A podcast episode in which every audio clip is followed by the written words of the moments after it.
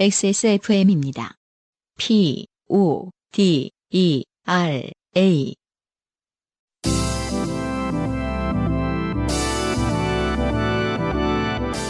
요즘은 팟캐스트 시대.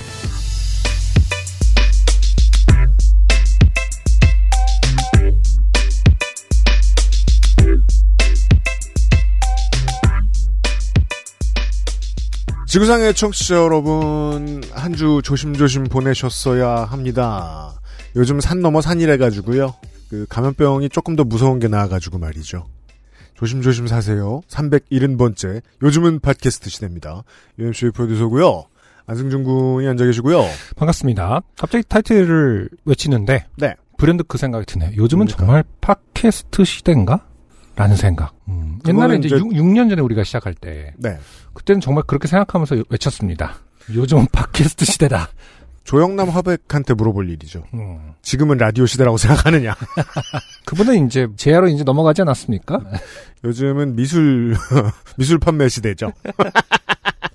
방송은 안 하시죠, 그렇죠? 네, 음. 그런 걸로. 가끔 저 예능 나오셔가지고 이상한 혼날 소리만 하고. 다니시고 그러니까요. 그렇죠. 네. 기, 어, 기, 기자가 전화하면 이상한 소리 하고. 저희들 녹음하는 오늘 LA 에인절스의 오타니 쇼헤이 선수가 아, 그렇죠. 31호 홈런을 쐈는데 미국에서 태어난 선수 말고 동양에서 태어나서 미국 드래프트가 된 어, 메이저리그 선수들 중에 가장 많은 홈런입니다. 네. 문제는 이 사람이 투수라는 거죠. 그렇죠. 네. 그리고 아직 시즌도 많이 남아 있죠. 네. 경기도. 그리고 어 2차 대전 이후에 없어진 것으로 여겨졌던 투수 겸 타자 올스타. 이도리오. 예, 모두의 선발이 됐어요. 음. 그 제가 저 재작년에 그 일본에 가서 느낀 게 그거였거든요. 2000년대 중반 부산 시내에 가보면은요, 음. 그냥 고개를 돌리면 이대호 선수 얼굴이었어요. 음. 현대자동차 광고도 다른 지역은 다 다른 사람이었는데 부산은 이대호 선수였어요. 네. 부산 우유를 들면 이대호 선수가 웃고 있어요. 어딜 가나 이대호 선수가 있었어요. 음. 모든 일본의 대도시의 길거리에는 오타니 쇼헤이 선수의 광고가 있는 거예요. 저번에 갔을 2년 때. 전. 예. 음. 지금은 엄청나겠죠. 네. 그렇죠. 지금은 뭐 미국에서도 굉장히 많이 광고를 하고 있는 걸로 알고 있는데. 그니까 말이에요. 네. 그 보통의 슈퍼스타들이 이야기하는 아, 연봉도 제일 많이 받는데 연봉보다 더 많은 다른 부대 수익을 내는 네. 선수가 되게 생겼습니다. 그러게요. 네. 음. 몸이 아플 때는요. 음. 살아야 할 이유를 가끔 생각해 봅니다. 어, 다음 시즌까진 봐야지 뭘?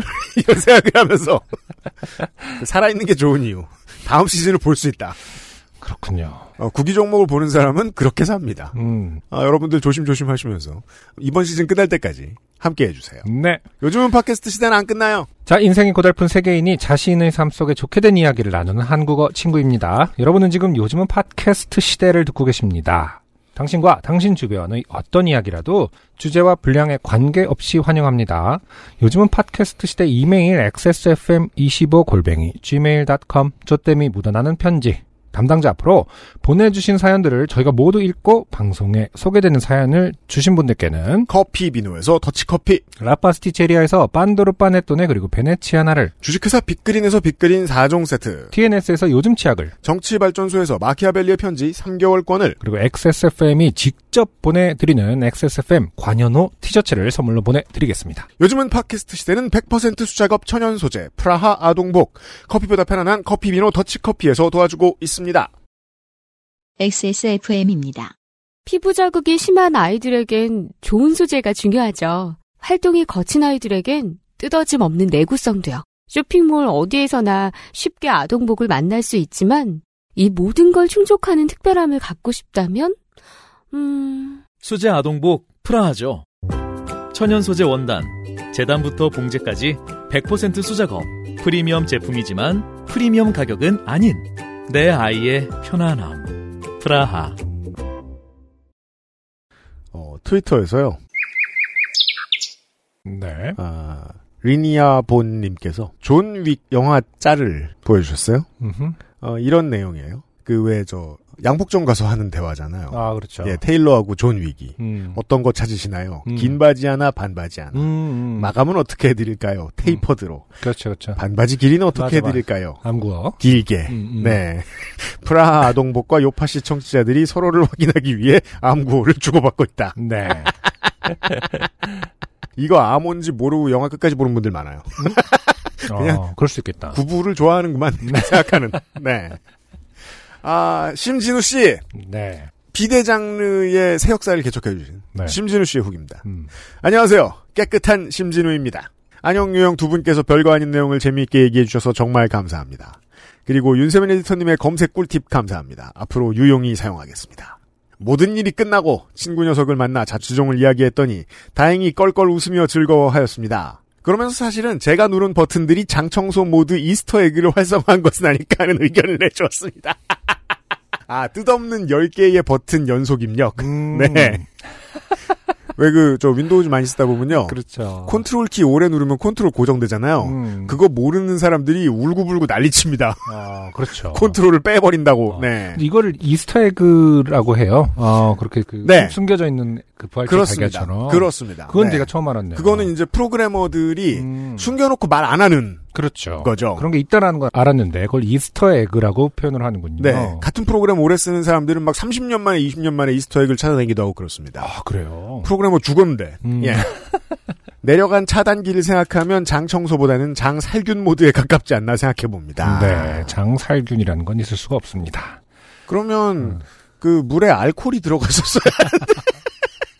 그럼 취했을 아니, 수 있어요. 장에 유익균이 얼마나 많은데 장을 살균하면은 네. 못 살아요. 이게 인간은. 그러니까요. 그렇죠. 장을 살균하면 안 되죠. 아침에 먹은 새우가 그냥 새우로 나올 수도 있어요.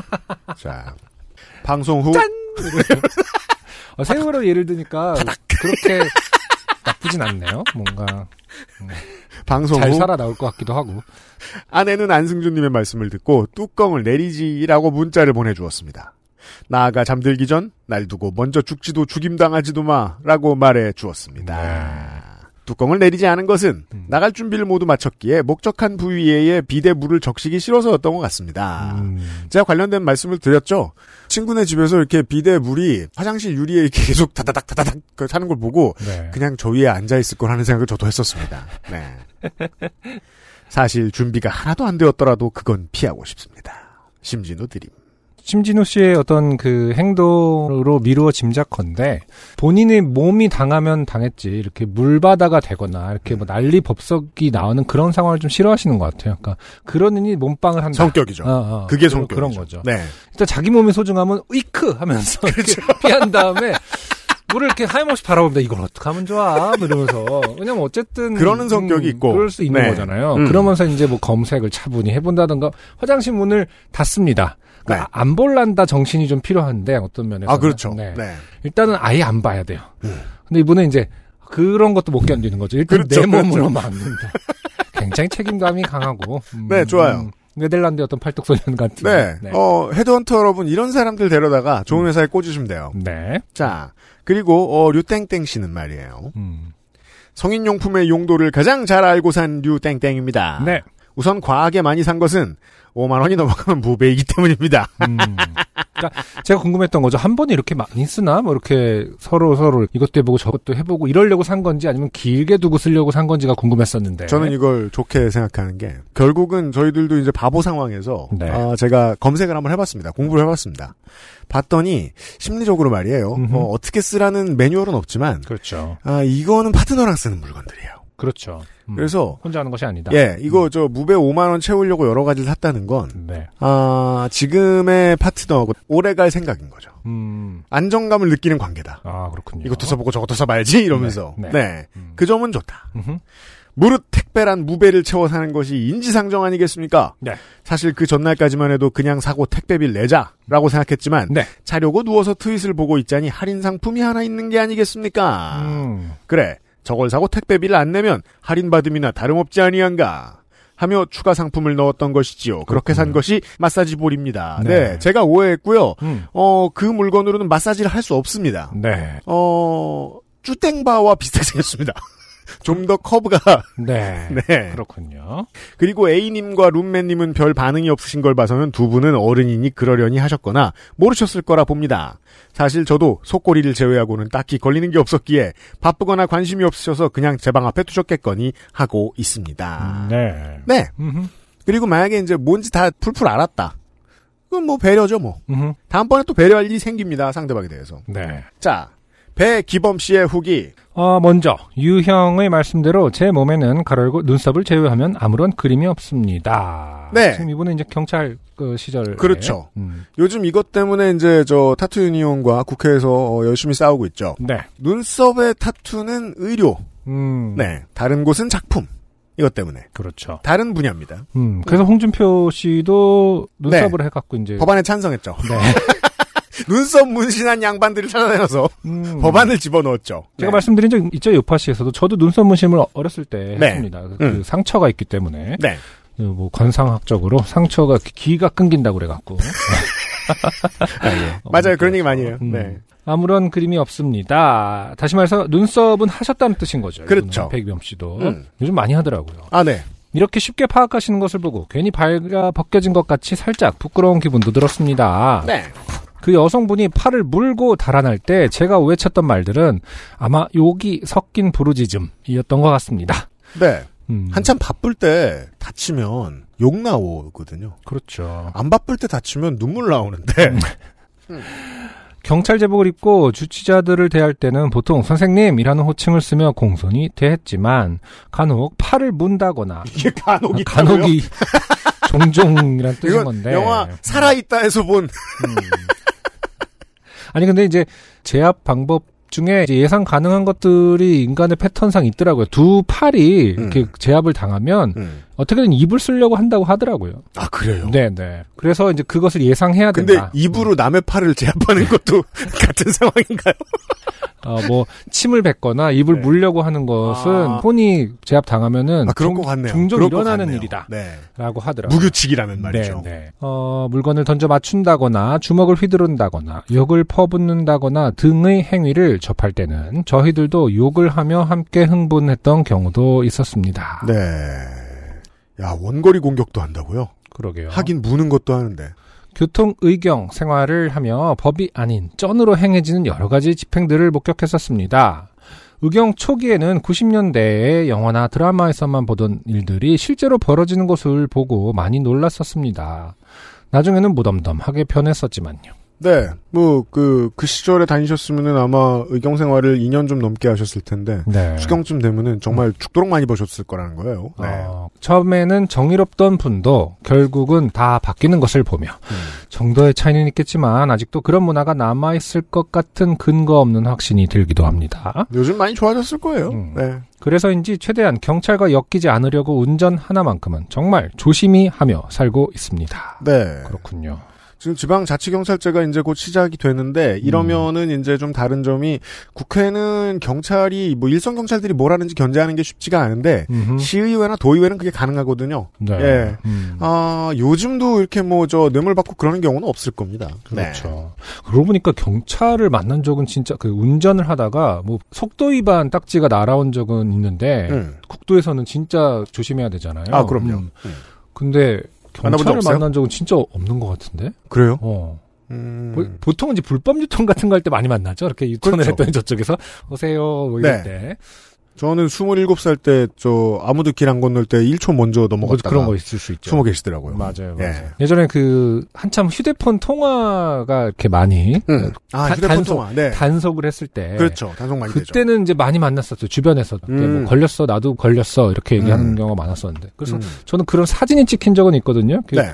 교통 신호 위반을 했는데 아, 그렇죠. 어, 네. 사진이 사진 날라왔는데. 굉장히 밝게 통화를 하면서 웃고 있더라고요. 제가. 고화질이었네. 어디선가 얘기했었을 네. 거예요. 네. 그거 그 사진은 사실은 이제 반성의 의미로서도 좀 음. 크게 뽑아서 집에다 걸어놨어야 되는데. 아, 전 제가 그렇게 밝게 웃는 사람인지 잘 몰랐었거든요. 따 님들한테 나중에 이제 크면 설명을 해야 될 거 아니에요. 이게 어. 그렇죠. 자랑스러워서 한 게 아니다. 아, 다시. 전철을 밟지 않기 위해서 네. 아빠가 늘 성찰하는 마음. 아무튼 어 그러네요. 경찰을 만나지 않는 운전 네. 음, 중요하겠네요. 백이범 씨 생각과는 요즘은 많이 다를 거라고 저는 생각합니다. 네. 오늘의 첫 번째 사연은 이주현 씨인데요. 네. 자, 길 잃어버리는 장르입니다. 자, 안녕하세요. UMC님, 안성주님, 이주현입니다. 네. 며칠 전 서현역 발레리나에 버금가는, 아, 그렇죠. 레전드 사연이었죠. 서현역 발레리나. 네. 버금가는 길치 사건을 겪어 사연을 보냅니다. 네. 신현정 씨를 뛰어넘기는 쉽지 않지만 한번 봅시다. 그 서현역 발레리나 사건은 어쨌든 일단 costume이 중요한 거 아니겠습니까? 그렇죠. 네. 길도 길, 길치도 길치지만. 아, 그렇구나. 네. 저는 길치입니다. 그렇죠. 아빠가 운전을 잘 하시고 길도 잘 아시는 덕분에 저희 엄마와 저는 길치입니다. 저는 이게 책임 없는 말이라고는 생각 안 하는 게, 어, 그런가? 음, 그, 이렇게 봐야죠. 음. 같이 오래 살았는데도 누구는 뭘 모르고 누구는 뭘 잘 알고 할 수 있어요. 한 사람이 분리수거를 도맡았다. 네네. 그럼 나머지 한 사람은 할 줄 모릅니다. 아, 그럴 수 있죠. 평생을 가도 모를 수 있죠. 예. 네. 요리를 도맡았다. 요리를 모릅니다. 네네. 운전도 마찬가지입니다. 운전을 해도 초행길에서는 내비를 보고 가도 길을 잘 못 읽어서 돌아가는 경우가 다반사입니다. 저희가 짤을 보고 있는데 네. 어, 이런 내비를 쓰기 때문이고요. 음. 지금 이 짤은 길로 안 가고 있는 것 같아요. 그쵸? 인스타에 업데이트하겠습니다. 음, 드론의 행보인가? 뭔가. 그러니까 뭐 아주 자유롭게 네. 다니고 아니면 있어요. 이게 짤이 그 지금 내비가 업데이트가 안 돼갖고 사실 저도 빌트인 내비는 업데이트가 안 됐거든요. 전 빌트인 내비 아예 고장나서 그냥 두고 다녀요. 그러니까요. 네. 근데 이제 이거는 길이 아닌 곳으로 가는 것 같기도 하고요. 옛날 옛날에 말이에요. 그 내비가 허섭할 때 음, 어, 경춘국도를 달리면 꼭 음. 강위로 가요. 그렇죠. 예, 빌트인 내비일 수. 와, 나- 기분 좋다. 뭐 근데 제트스키 타는 기분이네. 어, 예. 아무튼 이주연 씨의 지금 길치는 어, 어쨌든 운전에 특화된 특정한 상황인 것 같아요. 그렇죠? 여기까지는 진짜 그래 길치는. 그냥 음. 골목길을 가더라도 길을 잃거든요. 그 운- 그냥 운전과 걸어 상관- 다닐 때도 운전과 상관없어요. 네. 음. 그냥 지하철역에서 어디로 그게 서현역 발레리나의 특징 아니었습니까? 그렇죠. 네. 걸어갈 때도 그랬다는 음. 거. 낯설게 보기에 매우 익숙해진 사람. 아, 브레히트가 정말 좋아할 만한. 좋게 말하면 창의적인 사람이죠. 네. 저는 2년 전 아파트 분양을 받았습니다. 늦었지만 축하합니다. 새로 생긴 지구라 내비에 최근에 업데이트가 되었습니다. 그렇군요. 음. 새 아파트와 지금 사는 곳은 차로 10분 거리로 보통 집을 방문해야 할 경우 남편 차로 같이 이동하였습니다. 음. 아, 그렇군요. 분양을 받아 놓고 지금 네. 사는 곳을 왔다 갔다 할 일이 많았겠죠. 음. 그날은 잔금을 치르고 아파트 열쇠를 받으러 가야 하는 날이었습니다. 굉장히 기쁜 날인 거죠. 네. 휴가를 내고 오전에 밀린 집안일을 하고 새 아파트로 가려던 중 딸 아이 돌봄 교실 선생님의 전화를 받았습니다. 음. 최근에 아이가 손을 다쳐서 반깁스를 했다가 풀었는데 음. 그날 넘어지면서 다친 손으로 땅을 짚어 놀랐는지 아파한다는 전화였습니다. 아이쿠 걱정이 크겠네요. 이 어릴 때의 건강함이라는 건 참 이루 말할 수가 없는 게 네. 초등학교, 중학교 때 보면 꼭 반에 하나 혹은 옆반에 하나라도 하나씩 음. 꼭 깁스를 하고 있어요. 그럴 수 있죠. 웃긴 게 음. 음. 풀고 다음날 공기를 합니다. 이 미친놈들이. 그리고 또, 그, 돌바닥 위에서 공기를 하잖아요. 왜 저런, 뼈를 단련시키나? 철사장 같은 거죠. 우리 뜨거운 데로 가자.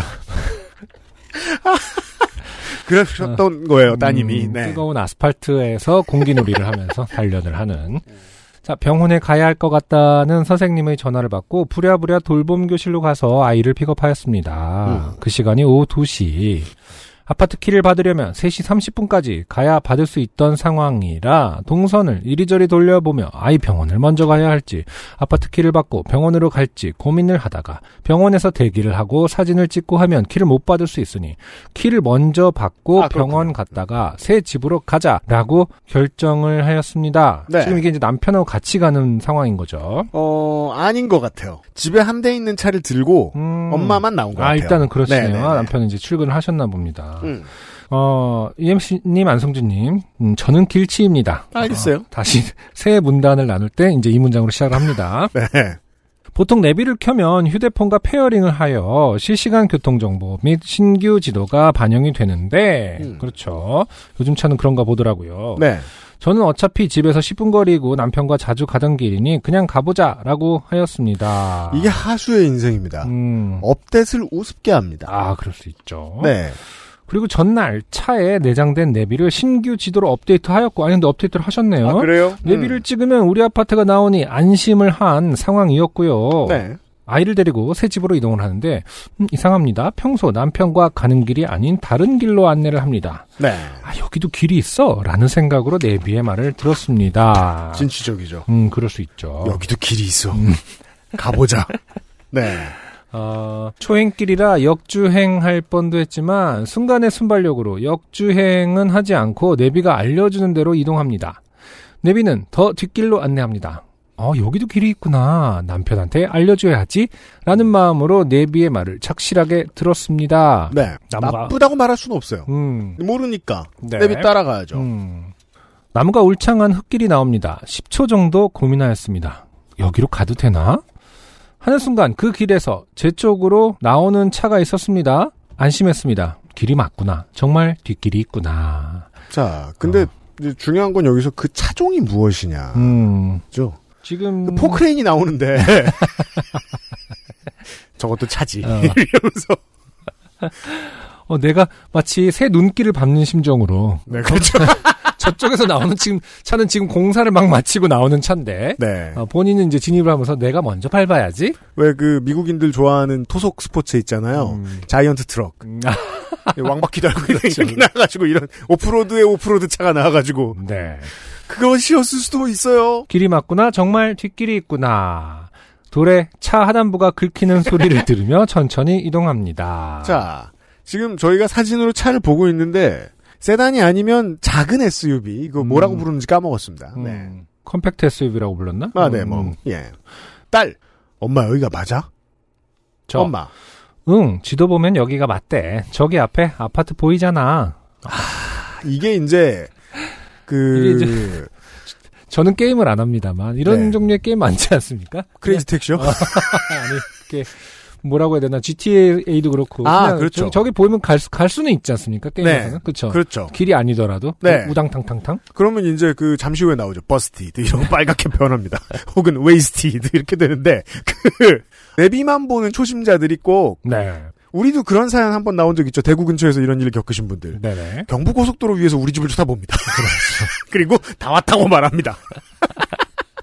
길 끝에 다다르자 깨닫습니다. 길이 더 이상 없습니다. 차를 돌릴 수가 없습니다. 후진으로 나가야 합니다. 저 돌길을 아이가 옆에 있으니 욕도 못하겠고 후진을 합니다. 아 지금 아이가 없다 한들 음, 누구한테 욕을 한다라는 거죠? 그러니까 어, 본- 말입니다. 자신에게는 할 수 있겠죠. 세상에 하죠. 어, 어. 네. 음. 세상에 갑자기 돌과 자연과 차는 또 밑을 긁힙니다. 계속. 음, 제 차가 조금 작습니다. 후진이 무섭다 보니 또 생각을 합니다. 내 차는 작으니 여기서 앞으로 갔다 뒤로 갔다 열 번만 하면 차를 돌릴 수 있을 것 같아. 아. 그, 그럴 수도 있죠. 이게 더 빠른 판단일 수도 있어요. 만약에 후진이 좀 너무 할 수 있는 환경이 아니라면. 네. 음. 그리고 사실은 웬만한 차, 안, 안 되는 길도 있긴 있겠지? 너무 좁으면? 이 길은 안 될 것 같아요. 아, 이긴 안될 것 같아요. 어. 이 길은 안 될 것 같아요. 제 생각인데. 일단 들어가지 않았겠지만 음. 들어왔다면 감히 차를 돌릴 생각을 못 했을 것 같아요. 저는. 자, 실행했습니다. 서현역 발레리나님은 후진에서 내려오셨죠? 아 그래요. 신현정 씨 사연이 생각나네. 아, 그렇군요. 음. 운전을 잘 하시나 봐요. 차를 돌리려고 왼쪽으로 핸들을 꺾어 앞으로 갔다가 뒤로 후진하려는 순간 이상합니다. 차가 뒤로 가지 않습니다. 엑셀을 힘껏 밟습니다. 움직이지 않고 바퀴가 헛돕니다.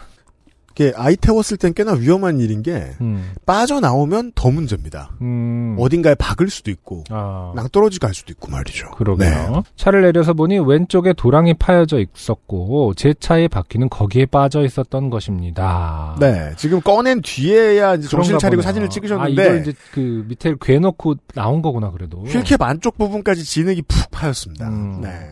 시간을 보니 3시 마음이 급합니다. 이 상황이면 키도 못 받고 아이 병원도 못 갑니다. 그러네요. 보험회사에 전화해서 레카를 요청했습니다. 둘 다 못 갈 가능성이 높네요. 네, 레카 기사님께 여기가 어디라고 설명을 해야 하는데 어디라고 설명을 못 하겠습니다. 내비에 나오는 길이 아니니까요. 그렇죠.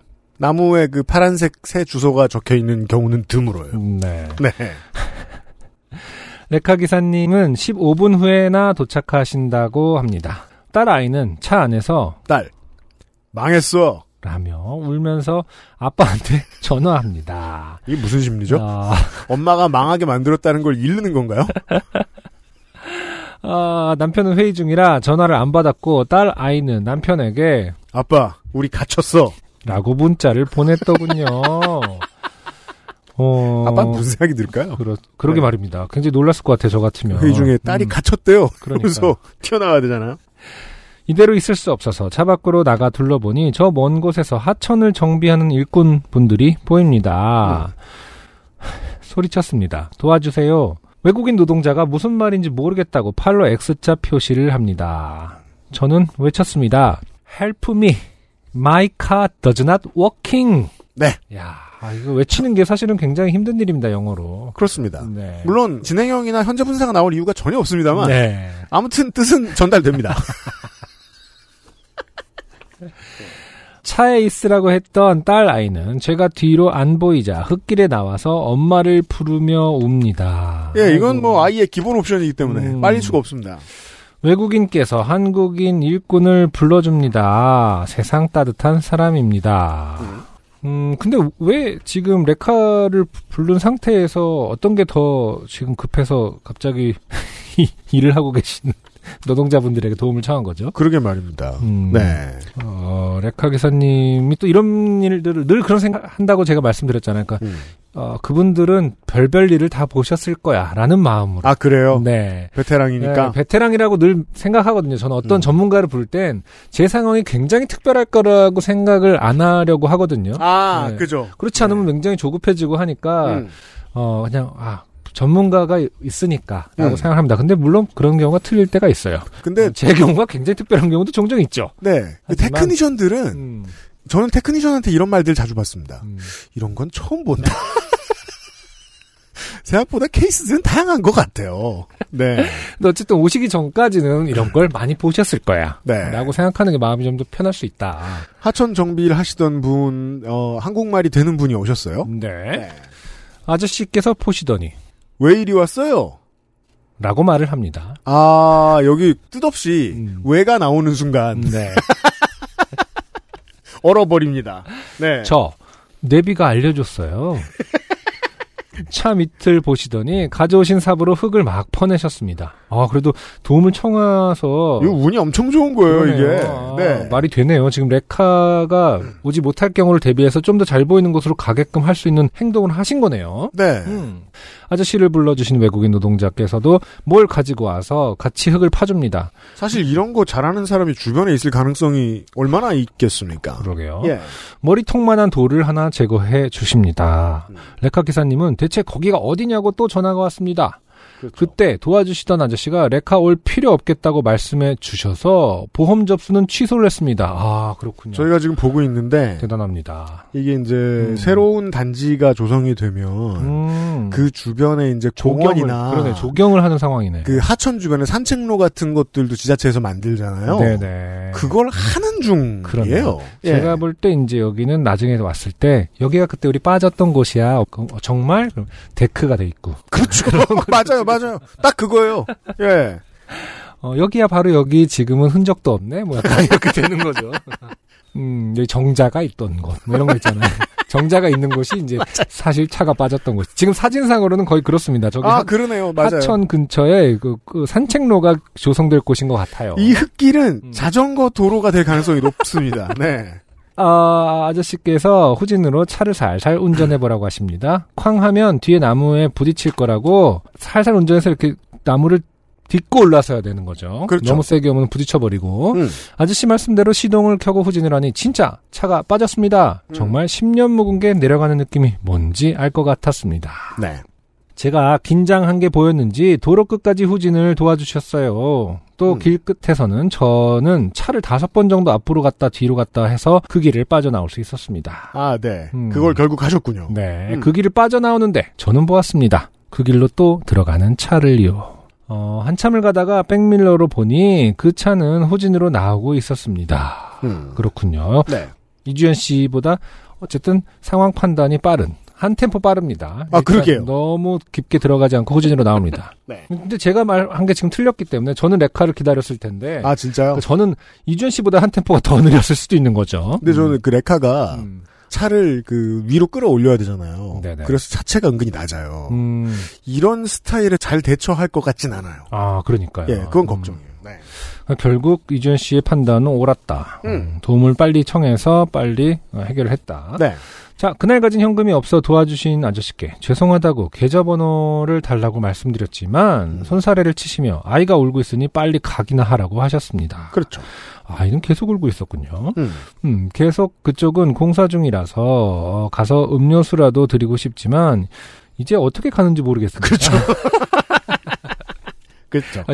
드리려고 갔다가 다시 스톱돼 갖고 저기요. 여기로 다시 오시면 드릴게요. 뭐. 아를 드리고 아, 다시 꺼내 주시고 무한 어, 반복이죠. 이런 게 영화 나온 적 있죠. NeverEnding Story라고. 저 초등학교 때 봤습니다. 그러니까요. 네. 절대 끝나지 않는 이야기. 음, 남편에게 얘기를 하니 남편. 아니 길이 없으면 가질 말아야지. 라고 말을 합니다. 저 아니 나오던 차가 있었다니까. 나 나올 때 들어가던 차도 있었다니까. 아직 정신을 못 차리셨군요. 그러니까요. 네. 이게 지금 그 길이 그것이 길이냐 아니냐를 판단하는 근거가 되면 안 되는 거 아닙니까? 그리고 이렇게 생긴 길은요. 네. 제가 아까 말씀드렸죠. 들어가는 차량은 technician의 차량, 네. 특별한 기술을 가지고 있는 장비, 중장비. 음, 음. 그게 아니면 그날 일하시는 분들 타고 오는 차입니다. 그러니까 이런 경우에는 네. 좀 사전적인 정의를 서로 좁혀야 돼요. 너가 생각하는 길이랑 내가 생각하는 길이랑 다르구나. 라는 거 있잖아요. 아 이게 어렵죠. 네. 어, 나는 연애할 때그 사랑이라는 단어의 정의가 서로 달라가지고 많이 싸운단 말이에요. 어, 너는 앞으로 나랑 어떤 길을 걷고 싶어? 이렇게 될 때. 나는 울퉁불퉁해도 같이 걸, 걸을 수 있는 길이라고 생각해. 아닌데 나는 꽃길만 걸을 건데 이런 거랑 다른 거예요 지금. 지금 이 사진으로 봤을 때 이것은 길이 아닌데 가면 안 지금. 어, 이주연 씨는 왜 어, 옆에랑 구분이 되잖아. 옆에는 잔디가 있는데 여긴 잔디가 없잖아. 이런 개념인 거거든요. 그럼 갈 수 있는 거 아니야? 아 그러네요, 뭐. 그러네요. 네. 우리가 어렸을 때 걷던 시골길, 뭐 약간 이런 느낌인 거잖아요. 예, 엄밀히 말해서 이것은 길이 아닌데 지금 네. 뭔가가 왔다 갔다 한 흔적들을 통해서 길처럼 느껴질 수는 있다. 그러합니다. 지금 계속 모든 그 들어갈 때 나오던 차, 나올 때 들어가던 차가 길을 계속 탄탄히 만들고 있긴 하거든요. 하지만 길은 아니다. 네. 어, 그것을 짚고 넘어가야 한다. 길 아닙니다, 이거. 네. 열심히 내비 탓을 합니다. 근데 이것도 정확하지 않죠. 내비 탓을 한 게 아니라니까요, 지금. 음. 그렇다면은, 아니, 내비가 글로 가라고 했다니까, 라고 하셔야 되는데, 음. 지금 이주연 씨의 근거는 차가 왔다 갔다 했다. 아 그러네요. 아. 100번 애비 탓은 아닙니다, 아. 또. 어, 그러니까 개념 정리가 안 돼 있다라는 뜻인 겁니다. 그래서 그 길의 정의를 다시 한번 음, 하시고. 하시고 자그 후로 저는 차에 내장된 내비를 켤 때면 휴대폰 pairing을 꼭 하는 습관이 생겼습니다. 아는 길이라고 가까운 길이라고 무시하지 않습니다. 지금은 입주하여 그 길로 올 때면 저희 딸이 딸. 엄마 저기 나랑 갇혔었잖아, 그지? 아빠 못 볼 뻔했잖아, 그지? 아, 이건 탓하는 거죠. 운전 똑바로 해라. 이런 얘기죠. 네.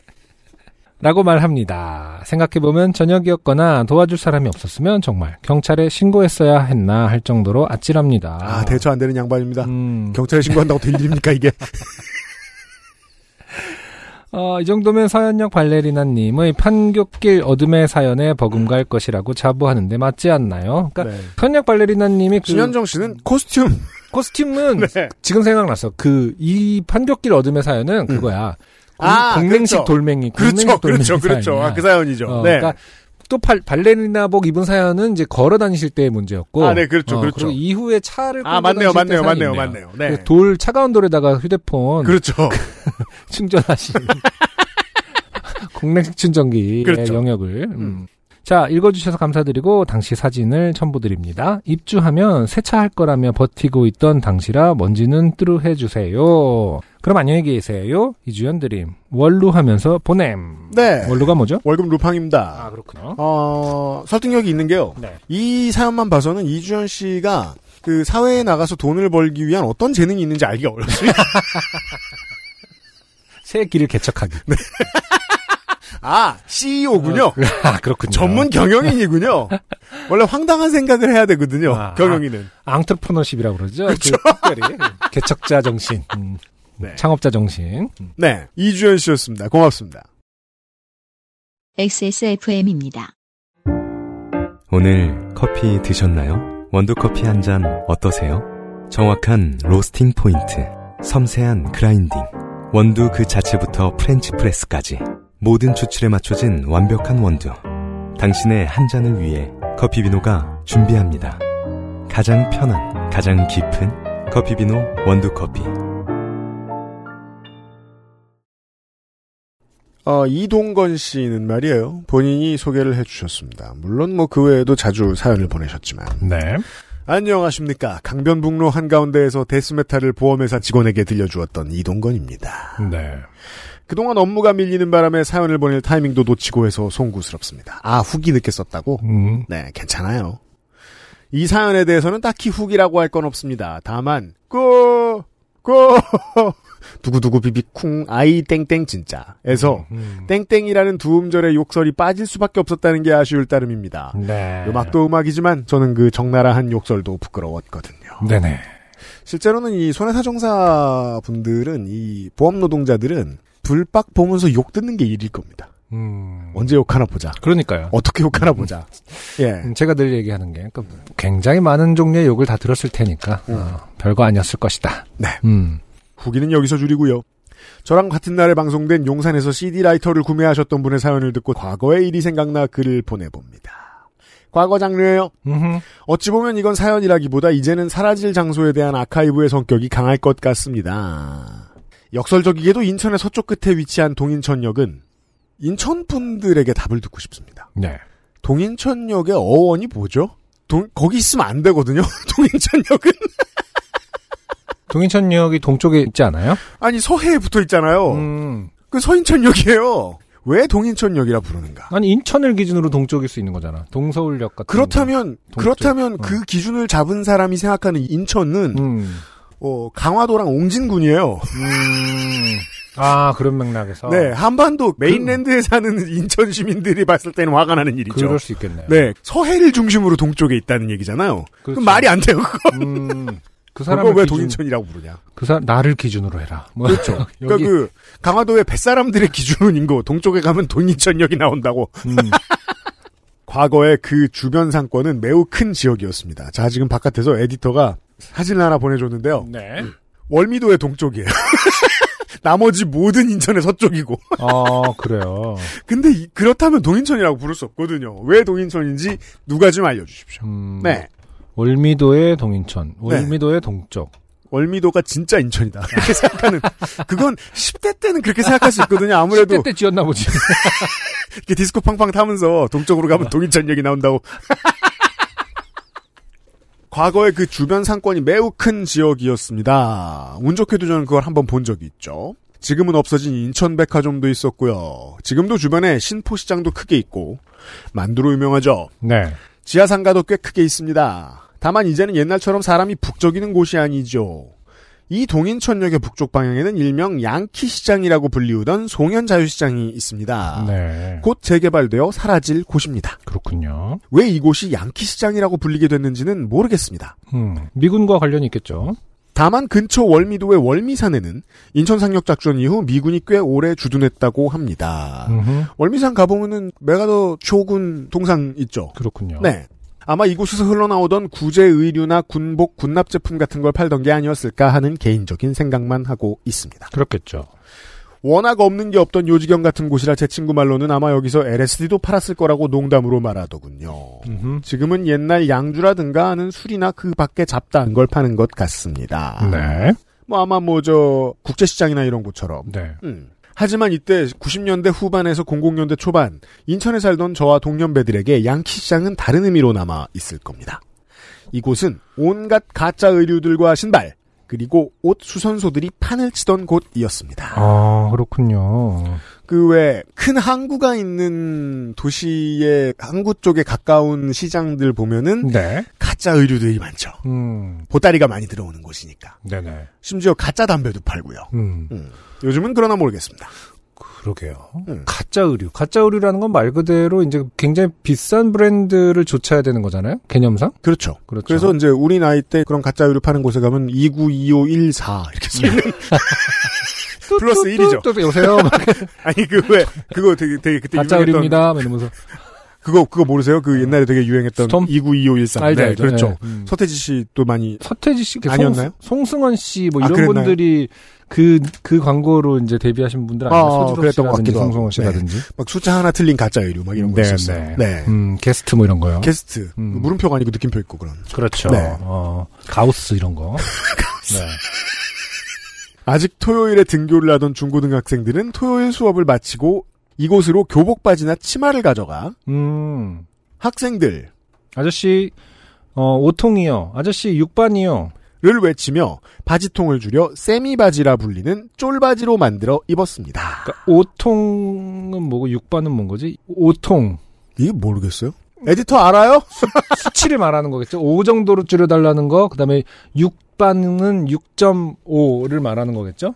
그 저는 한 자리. 숫자로 무슨 저 옷 사이즈를 어떻게 구분하는지 잘 몰라요. 어. 네. 아니 이런 단어가 있는 것 같더라고요. 그 줄인 그 통에 대한 거. 음. 네, 바지 밑통입니다. 밑통의 그 수치를 말하는 거죠. 아, 아랫단이요? 네. 아. 보통 5나 6반이면은 피가 안 통해요. 그럼 그거는 저, 저 절단할 때 쓰는 건가 봐요? 5나 6반이면은 옆 트임을 하지 않는 이상은 네. 웬만해선 피가 안 통하는데 근데 그렇게 수선을 했으면 옆 팀을 안 하실 거고. 엄청 빡센 동네였다는 거죠. 아, 그, 말 그대로 기준이 굉장히 엄격한 곳이었다. 어, 네, 간지의 기준이. 네. 어, 피가 안 통할 만큼은 해야 멋이 있는 동네. 그 막 애들 양말 벗으면 발이 퍼렇고. 그 선생님께서는 아이들이 이렇게 교복 바지를 입고 다니는 모습을 보시며 선생님 니들이 루이 14세냐, 이 새끼들아.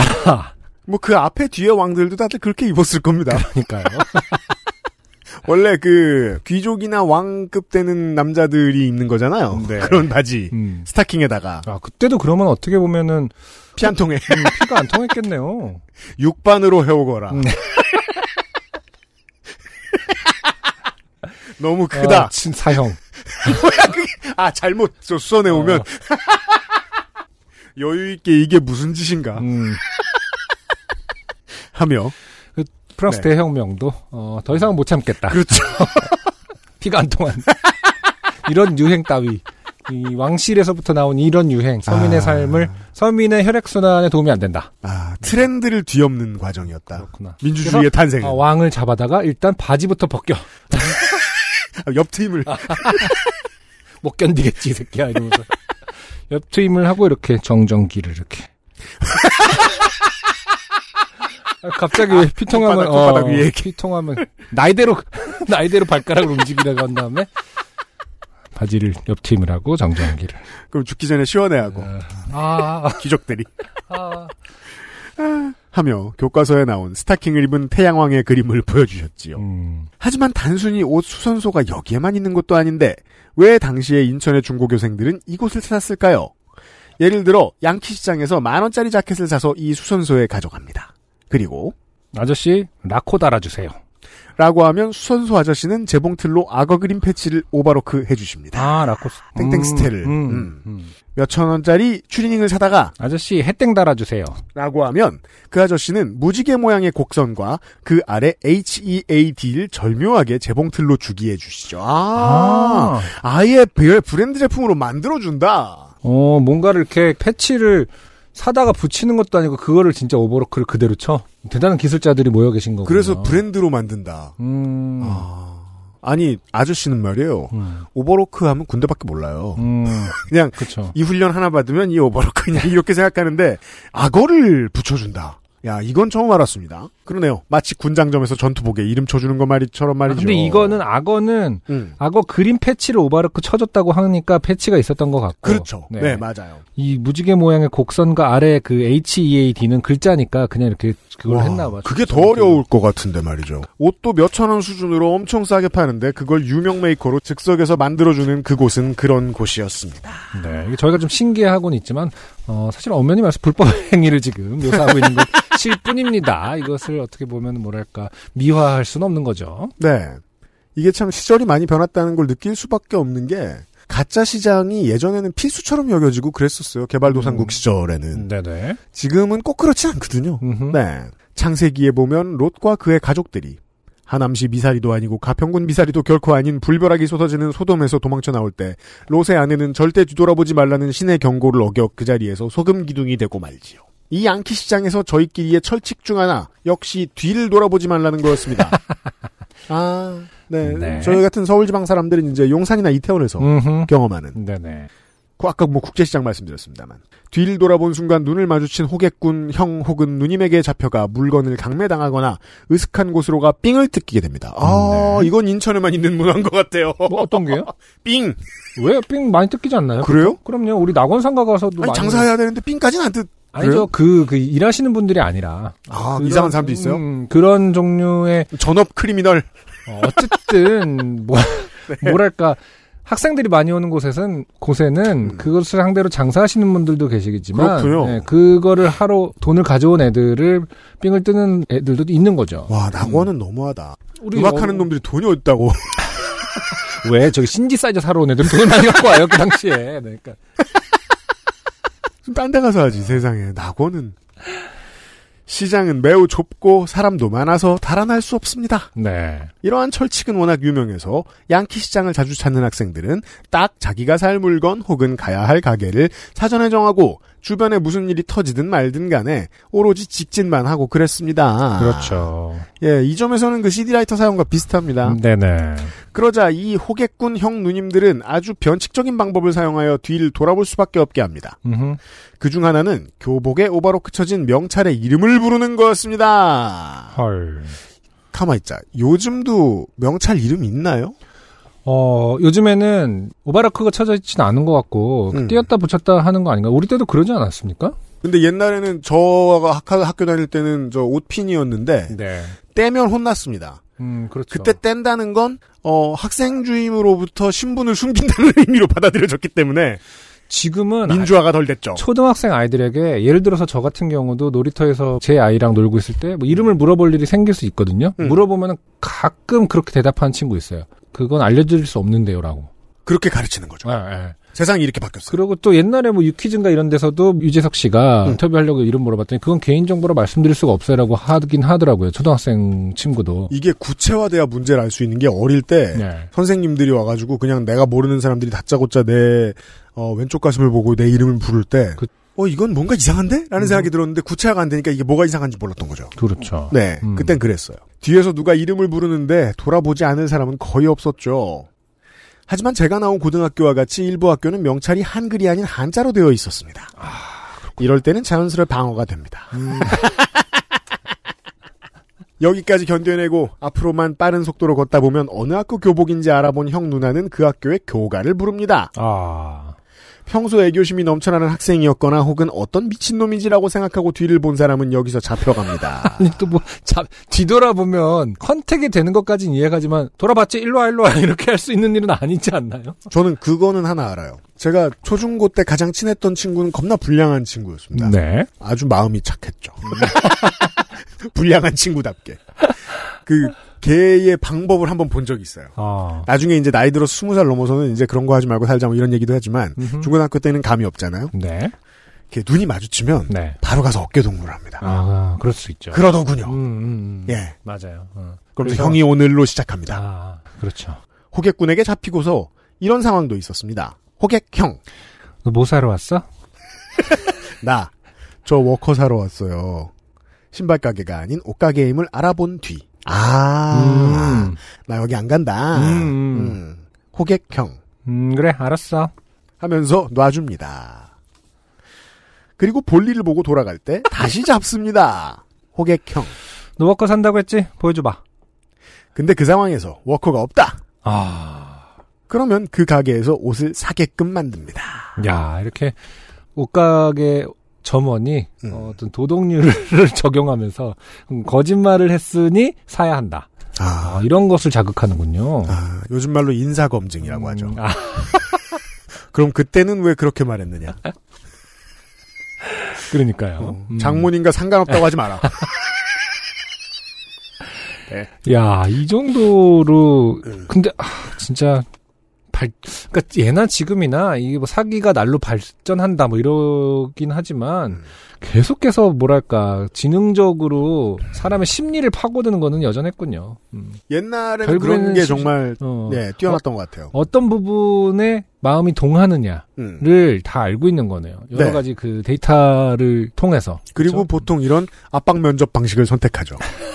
사람이 대처를 못하게 만들고.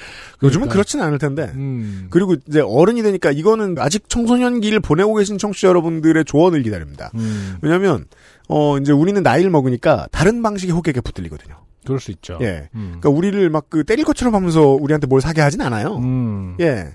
예를 들어, 아까 저 이주연 씨 보내신 것처럼 새로 생긴 동네에 사신다. 네. 그러면 병원 하나에 약국이 10개가 붙어 있는 이상한 장면을 보실 수 있어요. 네. 그러면서 이제 살아남으려고 하나하나 빠져나가는 거죠. 음. 그러면은 약국이 병원에 비해 너무 많을 때 호객을 해요. 음. 할머니, 할아버지랑 우리 같은 어른들을 상대로. 음. 그, 그거는 양키 시장 같지 않거든요. 요즘은 어떻게 패션을 많이 젊은 양반들의 패션 소비를 많이 하는 동네에서는 어떻게 호객을 하는가? 혹은 강매를 하는가? 알려줬으면 좋겠습니다. 요즘은 다 온라인으로 사니까. 호객이 아 따로- 그럼 음. 무땡사에서 그러니까 다 그렇게 하시니까 이런 것도 많이 없을 것 같네요. 무땡사는 손님한테 무섭게 안 하고 음. 가맹점한테 무섭게 한단 말이에요. 아, 그래. 너 일로 와봐. 아, 그런 사건이 있었네. 40% 내놔. 아니 어. 그 저 수수료가 비싼 걸로 유명합니다. 아, 그렇군요. 네.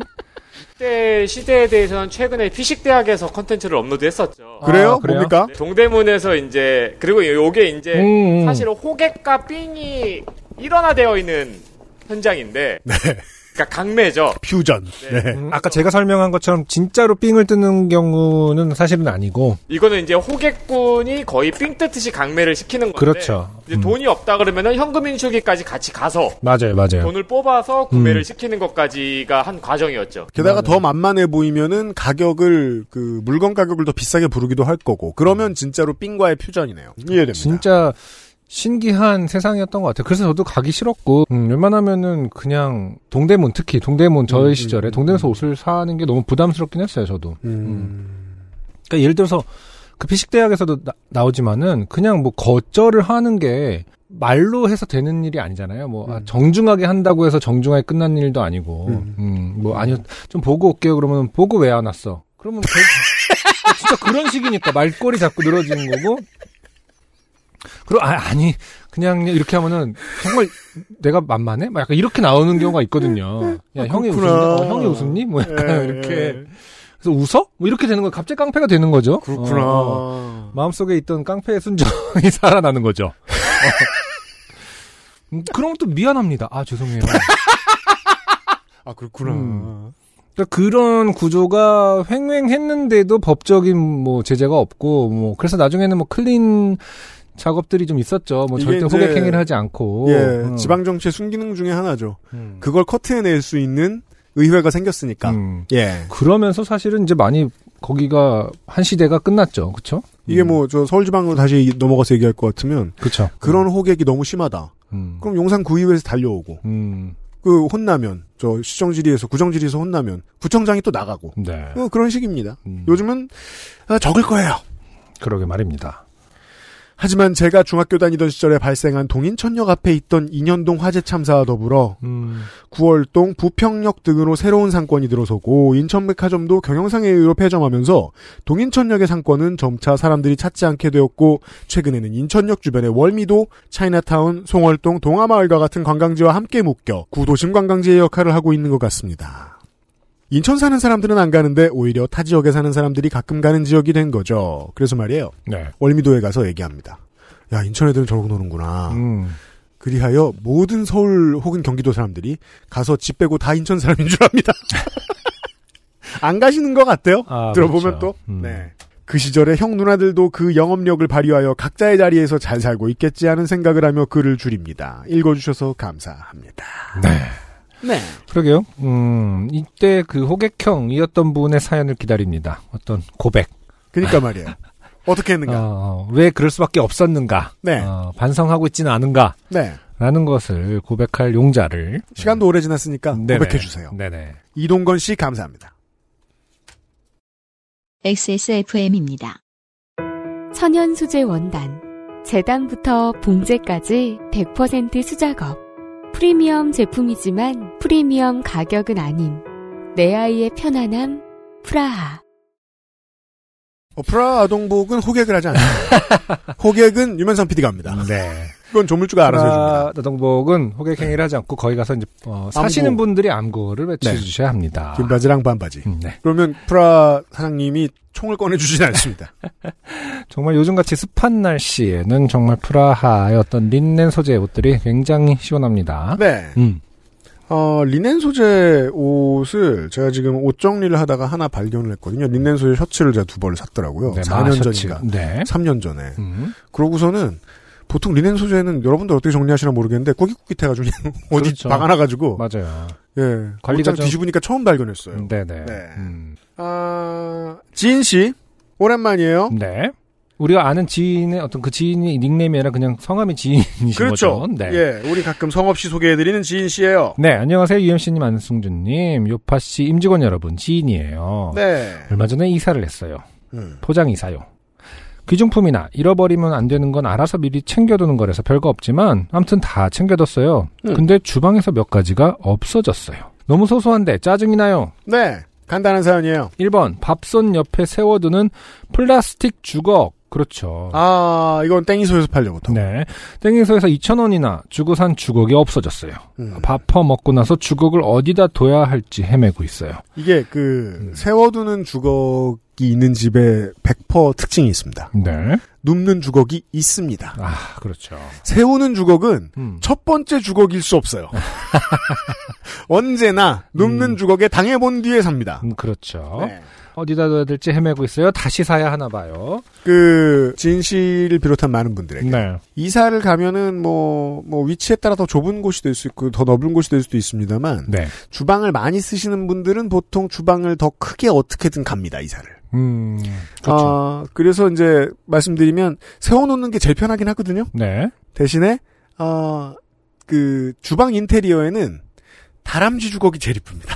아, 그래요? 네. 다람쥐 주거. 다람쥐 날다람쥐처럼 생긴 네 발로 서 있는 주걱이 있습니다. 아, 그렇군요. 그게 제일 이뻐요. 그리고 네. 어디 둘 어디에 둬도 잘 어울립니다. 네. 아, UMC님이 이렇게 주방 아이템을 소개하는 건 또 처음 봅니다. 여러분. 저 어, 소- 소개할 거 많아요. 주방 음, 아이템. 날다람쥐 주걱이랍니다. 네. 2번, 만능 냄비 뚜껑. 아, 어. 중요한 게 냄비나 후라이팬 크기에 상관없이 다 맞는 만능 뚜껑이 있어요. 알죠. 온라인에 팔아요. 그럼요. 그게, 그게 없어졌어요. 아, 이게 저, 저, 다른 아이템 또 서- 설명해 주시겠습니다만, 네. 안승준 군 마지막으로 이사가 보신 게 언제예요? 어, 최근에 작업실 이사 때문에 2년 아. 전에 이사를 한번 하긴 했었죠. 짐을 조금 이제 댁에 네. 계시던 걸 옮긴 거죠? 네, 방 한방 하나를 그냥 옥탑으로 옮긴 거니까요. 음, 그건 네. 뭐 아주 복잡한 작업은 아니네요. 세간살이가 들어가진 않으니까. 음, 그렇죠. 음. 네. 뭐 주로 이제 말 그대로 stationery인 거죠. 네. 음. 그, 되게 빠릿빠릿해야 되는 게, 어, 포장 이사를 할 때는요, 처녀총각 때 혼자 이사를 할 때, 원룸 이사를 할 때는, 네네. 그냥 노동력과 브레인이 하나잖아요. 음. 내가 하면 되잖아요. 음. 그 문제가 없습니다. 음. 근데 집을 이제 나이 들고 살면서 포장 이사를 할 때는 나는 브레인을 쓰고 몸을 덜 쓰죠. 네. 그래서 브레인을 겁나 빨리 돌려야 되거든요. 음. 네, 예를 들어 뭐 여섯 분, 일곱 분, 다섯 분 뭐 이런 정도의 에, 팀들이 오셨다. 네. 그럼 이분들이 뭘 할 때마다 계속 나한테 질문합니다. 어. 그때 답변이 다 있어야 돼요. 그런가요? 그랬다가 준비가 안 돼 있으면 물건이 빠지기도 하는 거예요. 음. 네. 어. 아니 보통 사진 찍어서 그대로 재현을 하는 경우가 많은데. 근데 또 어려운 것이 음. 구조가 다르잖아요. 그럴 수 있죠. 예. 음. 재현이 안 될 수도 있습니다. 네네. 음. 근데 아무튼 굉장히 중요한 것들 지금 지인 씨 같은 경우는 굉장히 소소하지만 또 굉장히 중요한 것들만 없어지고 있습니다. 그니까요. 아, 냄비 네. 뚜껑은 진짜 이거는 음. 그 주방에서 샀을 때 제일 기분 좋은 아이템 중에 하나란 말입니다. 그러게요. 올 사이즈 핏. 네. 어, 3번은 대망의 갓김치. 아, 이것은 또 카테고리가 좀 다릅니다. 먹을 거예요, 심- 실제로. 자, 나머지 반찬들은 다 같다는 전제를 깔아야 되겠네요. 네. 네. 대망의 갓김치. 분명히 냉장고에 갓김치 새거 두 봉다리가 있었어요. 아버지도 정확히 기억하세요. 음. 아버지가 갓김치를 좋아하시거든요. 음. 저도 좋아해요. 아, 이건 아버지가 혼나야죠. 네. 아무것도 안 했다는 거죠, 그날. 좋아하는 거면 바득바득 챙겼어야지. 부엌 정리하는 담당한테 말씀드렸어야지. 트럭 앞에 타는데 이제 갓김치를 들고 타는 거. 그러니까요. 이렇게 두 손으로. 자, 출발합시다. 갓김치를 퉁퉁 두드리면서. 이사 오고 나서 냉장고에 갓김치가 한 봉다리만 있어요. 아, 하프가 사라졌습니다. 네. 그 어디에도 갓김치 나머지 한 봉다리가 없어요. 김치를 냉장고 밖에 두고 갔을 리도 없잖아요?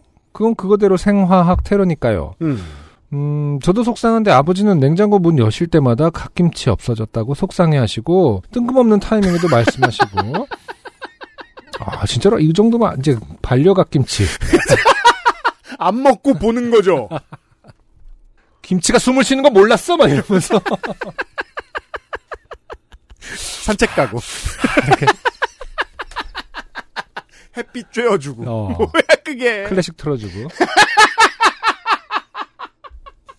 아삭함이 다르다며. 청진기 대보. 어, 근데 진짜로 속상해. 뜬금없는 타이밍에도 말씀하시고 아주 간- 갓김치 한 봉다리로 사람을 애달게 만들어 놨어요. 음.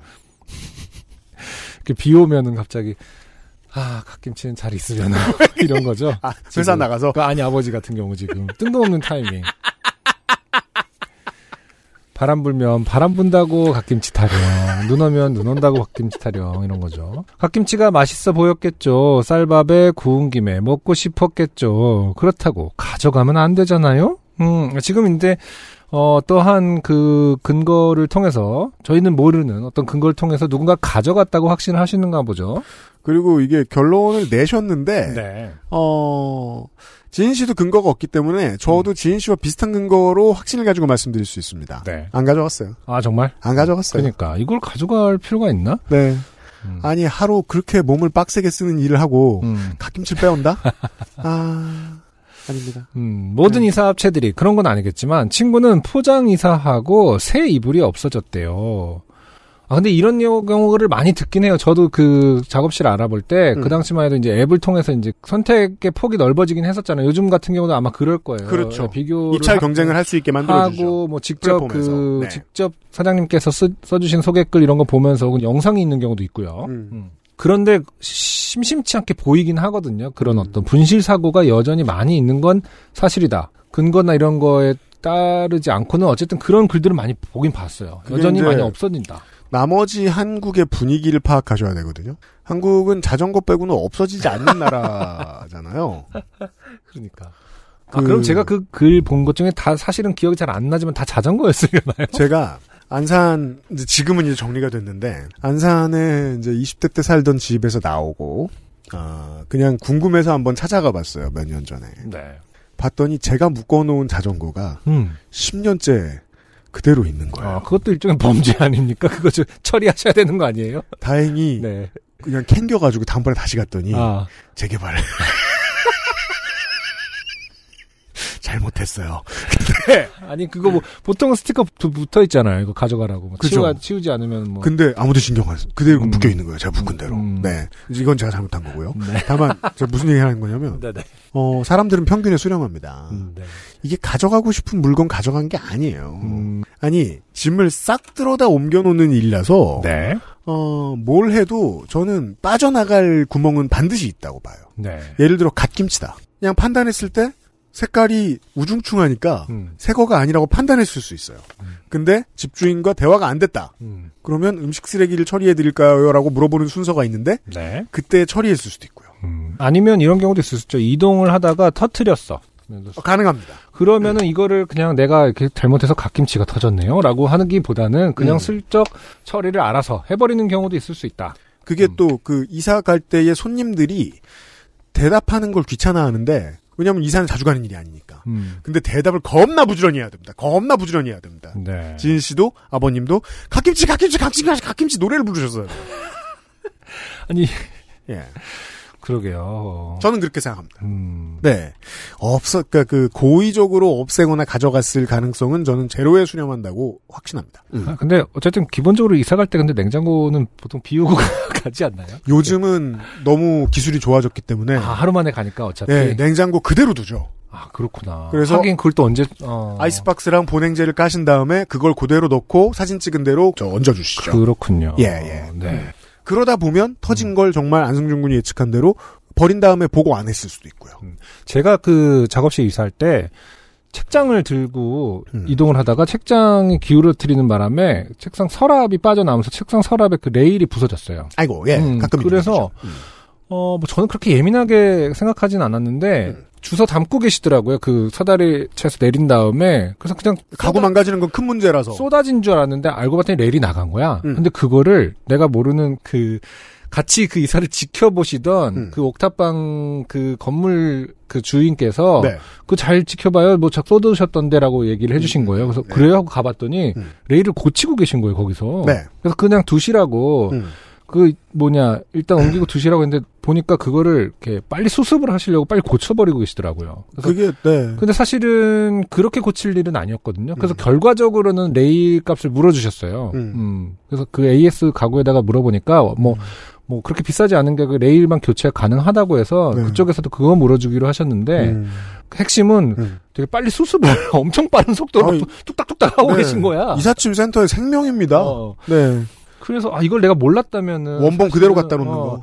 사실 몰랐다면 근데 허락을 받고 해야 될 일이잖아요. 음. 그거를 skip하는 경우가 있을 수는 있겠더라고. 네. 네. 그러니까 뭐 다 알아서 해주시니까 한 시간 정도 밥을 먹고 와. 음, 음. 그럼 그러는 사이에 실수들이 생기는 거죠. 그걸 그리고 또내 수습을 집이 아니고 내 물건이 거지. 어. 수습을 해버리는 거지. 네. 그런 일은 있을 수 있겠다. 있겠더라고요. 음. 네. 음. 결국은 어 겁나 피곤할 때까지 커뮤니케이션을 할 각오를 하시는 게 좋아요, 청취자 여러분. 네. 그거는 이제 간언해 드립니다. 집안을 다 뒤져도 안 나오면 없어진 게 맞는 거니까. 아, 점점점. 짧은데 진짜로 좋게 되어서 메일 보내요. 안녕. 네. 해주셨는데. 저희가 이제 뭐, 그, 갓김치에 너무 지금 함몰돼 갖고. 그렇죠. 음, 그, 냄비 뚜껑이나. 다 살아. 아, 지금 플라스틱 주걱. 안타까운 일입니다. 어, 네. 이게 지금 이 세 가지의 어떤 유기적인 연관성이 있는지를 생각해 볼 필요는 있겠네요. 누군가가 냄비 뚜껑. 냄비 뚜껑에 김치를 어, 아. 풀러서 주걱으로 먹는. 어떤 저 그러니까 먹는다기보다는 어떤 뭐 어, 폭탄을 제조한다거나 어떠한 무기를 만드는데 꼭 필요하다거나. 자, 근데 아무튼 이사를 하고 났는데 영원히 못 찾겠으면 진짜 찝찝하죠. 네. 네. 그건 그러합니다. 음. 네. 그 또 잔소리하고 싶네. 가만있어 봐. 사연 짧아가지고 네. 마지막으로 냄비 뚜껑은 저 찬장 문 안쪽에 냄비 뚜껑 거리를 만드세요. 네. 복잡할 거 없습니다. 아. 그냥 90도 각도로 세워놓을 수 있는 거 두 개 얹어놓으면 냄비 뚜껑은 영원히 그곳에 있습니다. 네. 네. 잘 보이는 곳에. 예. 아, 지금 사실 저- 테니까. 지금 피해자가 잘못했다는 건가요, 지금? 음. 그러니까 저는 겪을 때마다 느끼는 건데 음. 말을 계속하면 음. 오류가 안 나요. 음. 예. 오는 사람들은 와서 일해 주시는 분들은 이 짐을 처음 보고 네. 나는 평생 이 짐을 봤으니까 음. 예 아는 놈이 떠들어야 됩니다. 음흠. 네 이거는 뭔가 그 고고학하는 양반들한테 도움말을 듣고 싶은데 아, 아무튼 지은 씨 갓김치 사시고 대신 저희가 선물 보내드릴게요. 콕 집어 콕 김치가 있었으면 그러니까 말이에요. 아, 오늘의 마지막 사연이었습니다. 네. XSFM입니다. 오늘은 콜롬비아 수프리모 어떠세요? 적당히 쓴 그리고 그 뒤에 찾아오는 아련한 단맛 부드러운 향과 맛의 최고급 mild 커피 가장 빠른 가장 깊은 커피 비노 콜롬비아 수프리모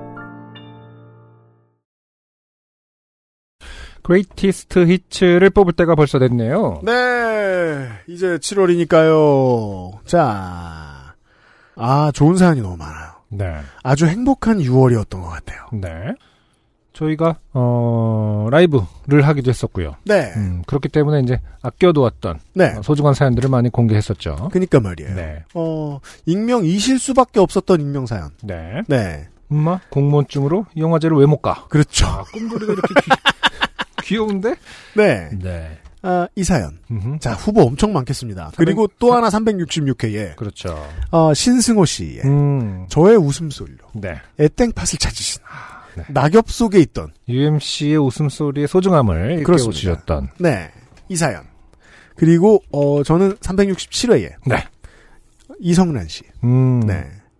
어, 유, 음흠. 고, 아, 그렇죠. 홈. 음흠. 네. 웨이브를 통해서. 그렇죠. 네. 아, 예. 또한 367회에 이은지 씨. 네. 네. 도를 믿으십니까, 장르. 그렇죠. 네. 음. 어, 조상님께 절주를 내고.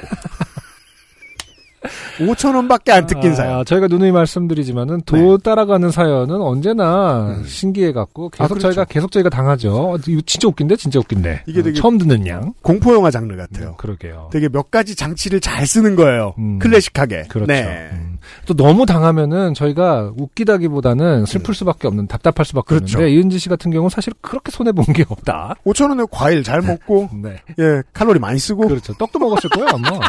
싸우지 않았나? 자. 아, 그리고 369회에. 음. 네. 아, 지난주에 모든 사연을 전 다 올리겠습니다. 네, 아 그래요. 심진우 씨의 음. 비대 사연. 아, 비대 사연은 사실은 정말 특화되어 있는 팟캐스트에서 어, 언제나 사랑받을 수밖에 없는 네. 팟캐스트가 아니라 사연 위주의 방송에서 비대는 인류에게 웃음을 주는 역할을 굉장히 많이 하는 것 같아요. 안 멈추는 비대사연. 네. 네. 그리고 백이범 씨의 어, 좀비 장르의 새 음. 장을 연 의경에 팔을 물고 도망친 아주머니 이야기. 네네. 예. 지난주에 마지막 사연이었죠? 류땡땡 씨의 속꼬리 및 음흠. 여러 가지 성인용품 이야기. 음. 네. 벌써 제가 뽑은 것만 일곱 개예요. 네. 네. 치열한 경쟁이 있을 것 같습니다. 네. 요파시 greatest 팟캐스트에서 업데이트가 될 것입니다. 잘 들어보시고요. 네. 어, 고생을 그동안 좀 많이 하셨는데 팟빵 쓰시는 분들이 팟빵 서비스가 비교적 정상으로 돌아온 것 같습니다. 음. 어, 이제 저희 서버에 업로드가 되면 팟빵에도 제때 다시 업로드가 될 것 같습니다. 예. 그 RSS를 원래 긁어가야 되는데 그게 좀 뭔가 오류가 있었던 오류가 좀 건가요? 있었던 것 같아요. 네. 네. 어, 고쳐주신 팟빵 감사드리고요. 음. 이제는 팟빵도 무리 없이 잘 쓰실 수 있다는 사실 알려드리고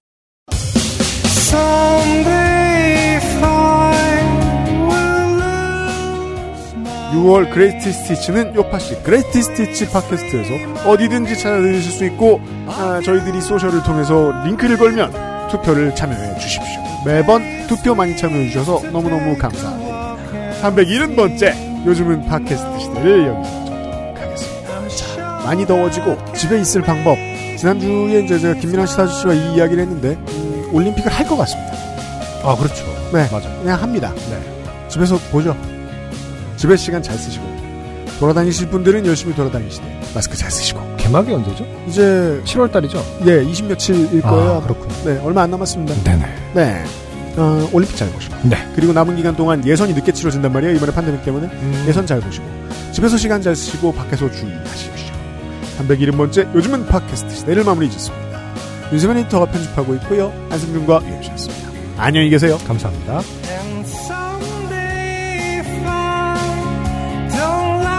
XSFM입니다. P, O, D, E,